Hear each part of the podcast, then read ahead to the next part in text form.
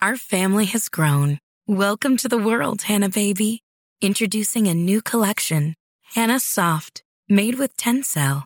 It's so breathable, with stretchy comfort for all of baby's first moments. And it's cool and gentle on their skin all year round. Entrusted Hannah quality for your most precious gift. Hannah Soft, made to last. Shop now at hannahanderson.com. Hiring for your small business? If you're not looking for professionals on LinkedIn, you're looking in the wrong place. That's like looking for your car keys in a fish tank. LinkedIn helps you hire professionals you can't find anywhere else, even those who aren't actively searching for a new job but might be open to the perfect role. In a given month, over 70% of LinkedIn users don't even visit other leading job sites. So start looking in the right place. With LinkedIn, you can hire professionals like a professional. Post your free job on linkedin.com slash recommend today. Joining us right now on the Harbor One Hotline, yet another expert in Patriots football here to provide some of his analysis and perspective and so much more. My guy and hmm. yours, the one, the only, Christian Fauria. Fauria, what'd you think today, buddy? Well, let's just say, like, if somebody asked me today, what did I learn about this offense? I don't think you use the defense as any, you know, guide at all. That was that offense for the Colts was horrific. So I don't even look at the defense. I look at the offense because that's where I'm concerned with. I didn't learn anything, nothing. Think they can they can throw a seam route. That happened for the first time this year. I was that was fun to watch.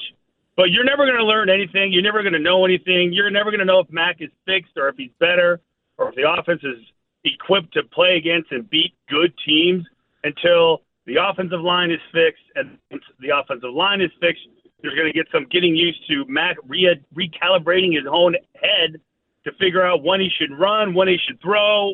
Is he keeping his eyes downfield too long? I don't know, guys. It's just listen. It could be worse. How about that? Okay, that's very optimistic. So I'll stick with optimism and I'll ask you a mid-season question because five and four, we passed the mid-season point. So Matt, uh, excuse me, Matt Patricia now has a half a season under his belt as a play caller, offensive coordinator, coach. Are you feeling better, worse, or how you expected about Matt Patricia as an offensive leader? Yeah, probably. If I'm being honest, probably a little worse. Probably worse. Um, I just don't feel like he should be calling plays. Uh, I don't think he should be the offensive coordinator. Um, I just feel like, you know, we'll be talking about this, you know, until the end of the year. I just thought that they should have brought in a, you know, qualified, experienced, you know, reputable offensive coach. I just don't understand. I mean, I guess I do, but that's ultimately what I think they will do, you know, because all this, this whole relationship between coach and, and player, I don't think works. I don't think it does. And that's not saying that either person is bad. It's just sometimes it doesn't work, and it, usually the player gets the benefit of the doubt. In this situation, I'm not sure if it's going to be that way. And that person they could bring in, a reputable offensive coordinator with familiarity of the system, the players, and the coach, could be Josh McDaniels, who might be making a quick exit in Las Vegas because woe be his season so far, Christian. It has been bad. But yeah, I don't think so. No, yeah, I know, think they, I know, They got, I know. they got. A, I know, but it is funny. Like I saw, I heard that stat. Oof. That's pretty bad. That's really bad. But damn, like he, they just got to ride it out. That's bad. I mean, like it's it's brutal. I mean, they get, he a multi-year deal with lots of money, and they're already calling for his head now. It seems like it's an unmitigated disaster. But uh, let's try to focus more. I got a on, question for you guys. Oh, I, got, I- I got a question I real quick. yeah, let's did you guys turn. hear? Did you guys? Did you guys hear the, the uh, Mac's post game? Yes. Yes, we did all uh, like ten minutes. Okay. Of it. Yes. like the laser show, the laser guy, Evan Lazar, pew pew pew, asked a question about like when he looks at the you know the when he looks at like the you know the the stills, Yeah. does he recognize that he missed guys? And he said, I'm just going to paraphrase. I can't remember exactly what he says. He's like, no, that's basically imagination land. It's not real. It's not real.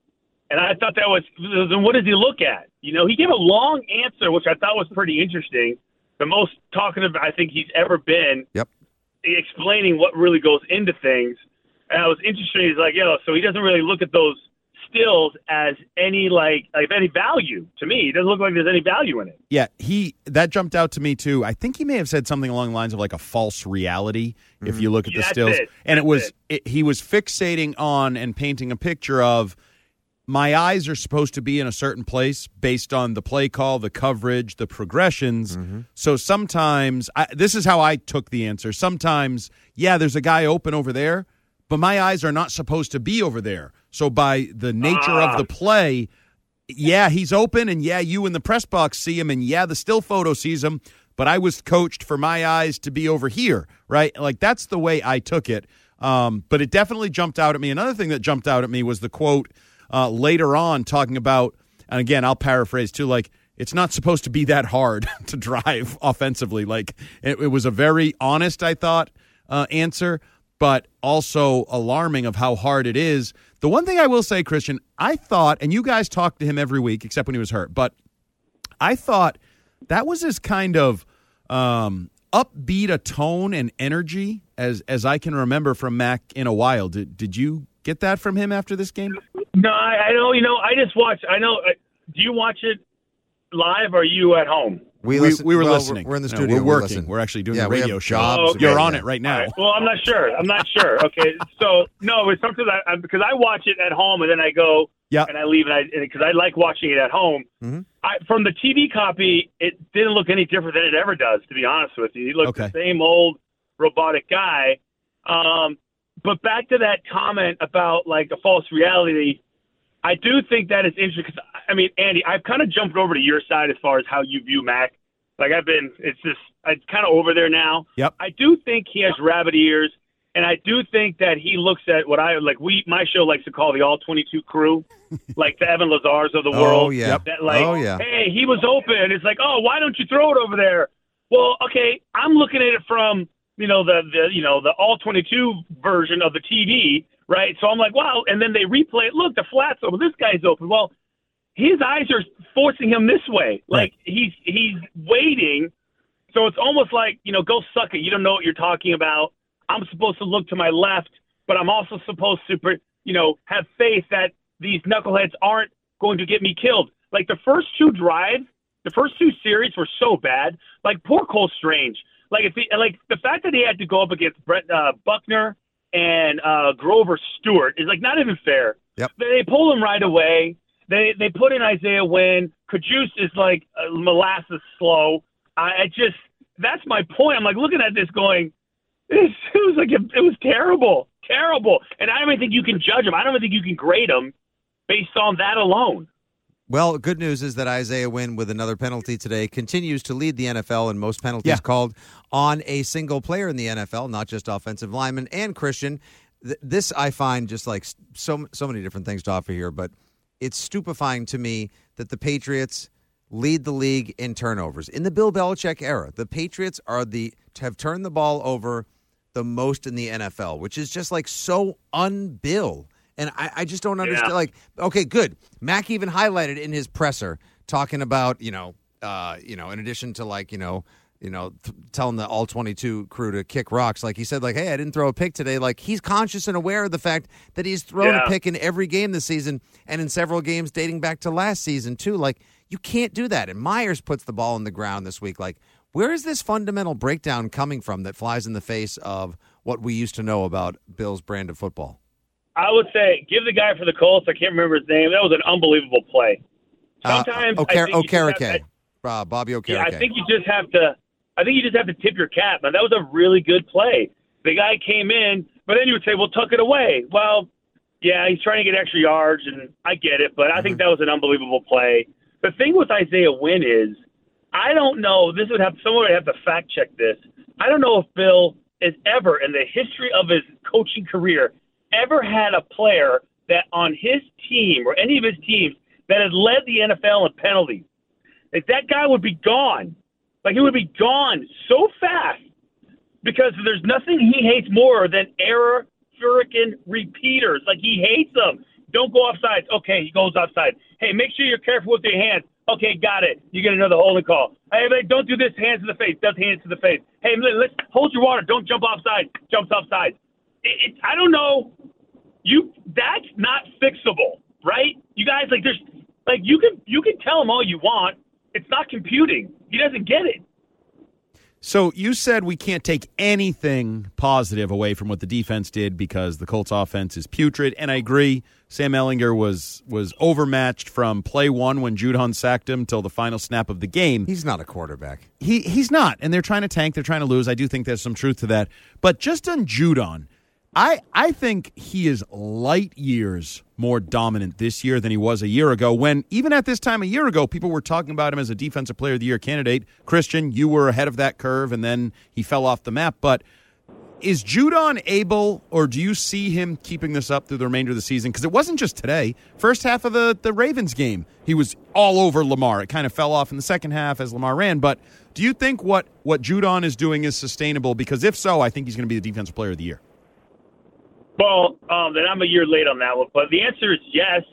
I don't think I think today was an outlier with the offensive line, and it was almost comical to be honest with you, the amount of opportunities Yes. that they were getting. Because that to me is like as a defensive end or a rush linebacker, you may only get one, right? And then you got to make sure you don't you know, panic, you don't try to you know tackle him and then get juked.